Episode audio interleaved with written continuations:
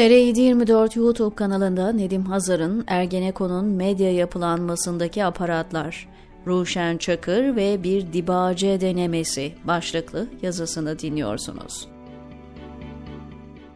Şeytandan bahset, boynuzlarının hemen belirdiğini göreceksin.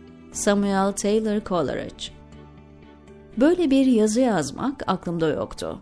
Daha doğrusu birazdan bahsedeceğim şeyleri genç meslektaşlarımın şimdi olmasa bile yakın gelecekte yazacağını bildiğim için bu mevzuda bahis açmak bana zait görünüyordu. Ne ki pek çok cemaat mensubunun bu konuda gösterdiği reaksiyonu muhatabının linç ediliyorum safsatasına çevirmeye kalkışması bu konuda bir iki cümle söyleme ihtiyacını gösterdi. Türkiye'nin yaşanılan duruma gelmesinde bugünlerde çok üzerinde duruluyor olmasa da Ergenekon meselesini çok ciddiye almamasının sebep olduğuna inanıyorum. Eğer bu davalar o dönem sulandırılmasaydı yahut yanlışlar yapılmasaydı belki bugün Türkiye bambaşka bir noktada olabildiği gibi Tayyip Erdoğan da bir Müslüman demokrasi kahramanı olarak tarihe geçmiş olabilirdi. Bu yazıda kalkıp kimsenin günahına kefaret ya da sorgu malzemesi üretecek de değilim. Bu yapılanmanın, Ergenekon, günümüz Türkiye'sinin geldiği durumun tek olmasa da en büyük sorumlusu olduğunu düşünüyorum. Ve mevcut manzaranın çok önceden planlandığına adım gibi de eminim. Zaten vaktiyle bu davadaki kişileri savunmuş avukat hanımefendinin isim listelerini 10 yıl öncesinden Doğu Perinçek ekibiyle hazırladılar şeklindeki açıklaması bunun en net kanıtlarından biri olsa gerek. Ergenekon terör örgütü vaktiyle askeri, emniyet, istihbarat gibi alanlarda pek çok aleni, gizli, muvazzaf gönüllü personelle çalışıyordu. Bunlardan bazıları bu işte bile isteye rol alırken bazıları da gerçekten vatan uğruna kendilerinden istenilen şeyleri yapmaya çabalıyordu. Bazıları yetenekliydiler ancak bir de çakal çukal takımı vardı.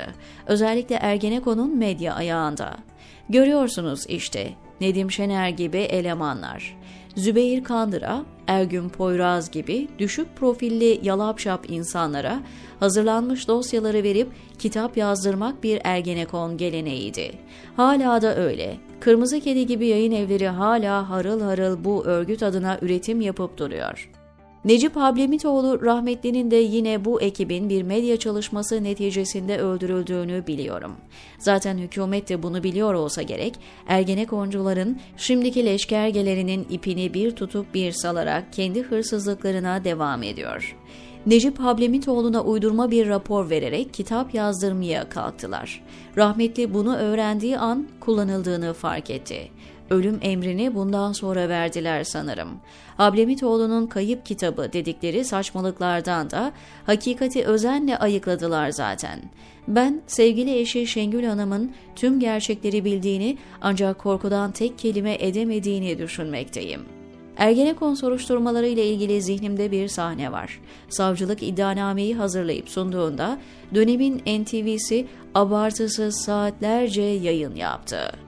Mirgün Cabas isimli hala aktif bu mesleği yapan bir gazeteciyle Ruşen Çakır ekranda adeta kıvranıp durarak iddianameyi boşa düşürmeye çabalayıp durduklarını hatırlıyorum. Ruşen Çakır ismi nedense o günlerden beri zihnimde bir ikon olarak kaldı. Bundan birkaç yıl sonra ise çok enteresan bir şey oldu. Vaktiyle bürokraside çalışmış, oldukça donanımlı bir arkadaşımız devleti bırakıp bizim gazetede çalışma kararı almıştı. Ankara'dan gelmişti. Gazetenin kantininde triliçe yerken bana ilginç bir ayrıntı aktardı. Meğer Ruşen Çakır'la tanışıyorlarmış. Çakır bu arkadaşın zamanda çalışacağını öğrendiğinde onlara gitme, kötü insanlar diyerek korkutmaya ve vazgeçirmeye çalışmış. Arkadaş, Oya Çakır'ın yakın temas kurduğu insanları biliyordum ve esas Çakır bana korkulacak biri olarak geliyordu, demişti. Ruşen Çakır'ın yakın temas kurduğu insanlardan biri de o dönem Eskişehir Emniyet Müdürü olan ve doğuda görev yaparken yaptığı işkencelerle bilinen Hanefi Avcı'ydı. Avcı uzunca bir süre muhafazakar, özellikle Gülen cemaatine yakın medyanın tartışmasız prensiydi. Başta güvenlik muhabirleri olmak üzere adli ve siyasi gazetecilerin neredeyse günü birlik görüştüğü kişiyken. Avcı ani bir hamleyle yazdığı anı kitabına sonradan 40-50 sayfalık bir ekleme yapmıştı.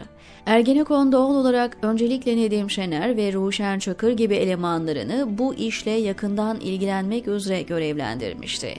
Aynı kullanımı o güne kadar Hanefi Avcı'yla çok samimi olan ve yıllardan beri Ergenekon'un özel zulmü neticesinde hapishanede tutulan Mehmet Baransu üzerinde de kullanmaya çalıştılar.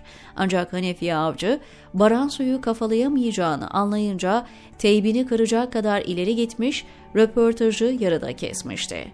Mehmet Baransu'yu bilenler bilir. Eğer bir şeyin doğru olduğunu inanıyorsa kellesini kesseniz onu durduramazsınız.'' Nitekim Baransu Avcı'nın son 50 sayfası eklemlenmiş Haliç'te yaşayan Simonlar kitabını didik didik etmiş ve gerçekleri Monsieur isimli bir kitapla kendi perspektifinden yazmıştı. Hanefi Avcı'nın o dönem büyük çalkantılara sebep olan tartışmalı kitabının yayınından hemen öncesinde Ergenekon medyasında enteresan bir hareketlilik oluyordu. Nedim Şener ve Ruşen Çakır neredeyse günübirlik Eskişehir'e gidiyor, adeta Avcı ile beraber kitabın lansmanının nasıl yapılacağını istişare ediyorlardı. Nitekim henüz kitap daha basılmadan Şener, Hürriyet'te, Çakırsa Vatan'da Hanefi Avcı'nın kitabını sayfalarca yayınladılar. Ancak enteresan bir durum vardı. Bu iki eleman da kitabın baskısından çok önce Word dokümanı almış ve ondan işaretli yerleri çıkarmışlardı. Dolayısıyla gazeteye koydukları sayfa numaraları kısa süre sonra çıkacak olan kitabın sayfa numaralarıyla birbirini tutmuyordu. Bu iki cin fikirli acar gazeteci Word dokümanının sayfa numaralarını kitap sayfası diye yayınlamıştı. O dönem bu gazetecilik kepazeliğini ele alan bir yazı kaleme aldım. Ruşen Çakır henüz sosyal medya filan bilmiyordu. Ancak ekürisi Mirgün Cabas'tan olsa gerek sosyal medyadaki yazımın tartışmalarından Çakır'ı haberdar etmişti. Evde otururken telefonum çaldı. Arayan Ruşen Çakır'dı. Çok sinirlenmiş ve bozulmuştu. Ona gayet samimiyetle yazıdaki yanlışları söylerseniz düzelteyim dedim. Bana aynen şunu dedi. Siz niye benim ismimi Nedim Şener'le aynı yazıda yan yana kullandınız? Çok şaşırdım. Zira Hürriyet ve Vatan'daki haber neredeyse birbirinin karbon kopyasıydı. Daha sonra öfkesini kontrol edemeyip tehdide başladı. Dikkatimi çeken şey ise arada bir de hiç sektirmeden ben de Müslümanım kardeşim demesiydi. O gün telefonda bana yazımdaki bir yanlışı filan söylemedi. Biraz alıngan, kızgın ve biraz da tehditvari cümlelerle telefonu kapattı.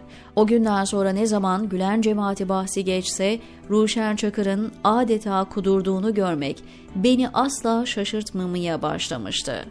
Son konuşmasına da böyle baktım. Hiç umurumda bile değildi açıkçası Çakır. Haddi zatında hakkındaki çok ciddi iddialara bile cevap veremiyor, bunun yerine her fırsatta hizmet hareketine olan kinini ortalık yere kusuyordu. Ona cevap verilince de beni linç ediyorlar diye sızlanıyordu. Bizzat ABD tarafından fonlandığı resmi belgelerle ortaya çıkarılan Çakır, cemaatin ABD tarafından korunduğunu filan söylemesi ironinin dik alasıydı. Sadece 2020 yılına kadar ABD merkezli Crest Foundation Vakfı'ndan yaklaşık 500 bin dolar para akmıştır Çakır'a. Bugün bu rakam sanırım 3-5 misli olmuştur. Sadece Amerikan Vakfı'ndan değil, söz gelimi SIDA yani Swedish International Development Cooperation Agency'den de destek görüyordu Çakır. İşin garip tarafı yıllar önce sözüm ona kendisi gibi gazetecileri ayıplayan haberlere imza atan yine kendisiydi. Dediğim gibi Malımı tanıdığım için Ruşen Çakır'ın hiçbir yayınını izlemiyor ve denk geldiğimde zerre miskal önemsemiyordum. Çünkü karşımızda namuslu ve dürüst bir gazeteci değil, dürüst ve vicdanlı bir insan bile yoktu. Ancak sosyal medyada pek çok Gülen cemaati sevenleri onu muhatap alıp cevap filan veriyor ve onun ekmeğine yağ sürüp mağdur edebiyatı yapmasına vesile oluyorlardı. Ruşen Çakır'ın bahsi geçen ve tepki çeken videosunda cemaati aklı sıra gülen ve çevresi kötü, cemaatin tabanı iyi diyerek bir ayrıştırmaya gidiyor ve yıllar önce bürokrasiden gelen gazeteciye dediği gibi onları bırakın diyordu. Bu sefer arkasında yabancı fonlar ve saray vardı ve artık onlar kötü argümanı yetmiyordu bir de tehdit vardı. Yok olup gideceksiniz.'' Bir kere sadece kötü bir gazeteci değil, aynı zamanda çok çok kötü bir insandır Ruşen Çakır. Vicdansızdır, korkaktır ve en kötüsü acımasızdır. Eğer kendi söylediğinde samimi olsa yani cemaatin tabanından buğday tanesi kadar bile nefret etmese bugüne kadar yaşanan yüzlerce binlerce insanlık suçundan en azından birine karşı dik duruş gösterir, vicdan belirtisi ortaya çıkarırdı. Ancak tam tersi, daima bir iç soğuttuğunu, oh oluyor dediğini bizzat kendi yakınlarından duymuşluğum vardır. Hem kindar, hem gaddar, hem de cahil maalesef. Çünkü şu sosyolojik gerçekten de habersiz. Evet hizmet hareketinden nefret edebilirsiniz. Ama en azından şunu bilmeniz lazımdır. Dünyanın en zayıf sosyal topluluğu bile yok olmaz. Hiçbir zaman. Binlerce yıl boyunca ister üç kişi kalsın, ister beş kişi hep devam eder. Zaten cemaatin problemi bitip bitmemek değil, bundan sonra nasıl devam edeceğine karar verme sorunsalı bence. Ne Gülen cemaatini ne de yeryüzündeki herhangi bir cemaati dünyanın tüm güçlerini birleştirseniz bile tamamen bitiremezsiniz. Bu eşyanın tabiatına aykırıdır. Bugün gidin dünyanın her yerine kaç bin yıllık ne cemaatler ne tarikatler görürsünüz. Börtü böceği kutsal sayan binlerce yıllık topluluklar vardır. Tabii nefretin gözünü kör ettiyse Ruşen Çakır gibi böyle saçmalıyorsunuz maalesef. Son söz. Omurgasızlık çok fena. Bulunduğun kabın bile şeklini alamıyorsun, diyor Nedim Hazar TR724'deki köşesinde.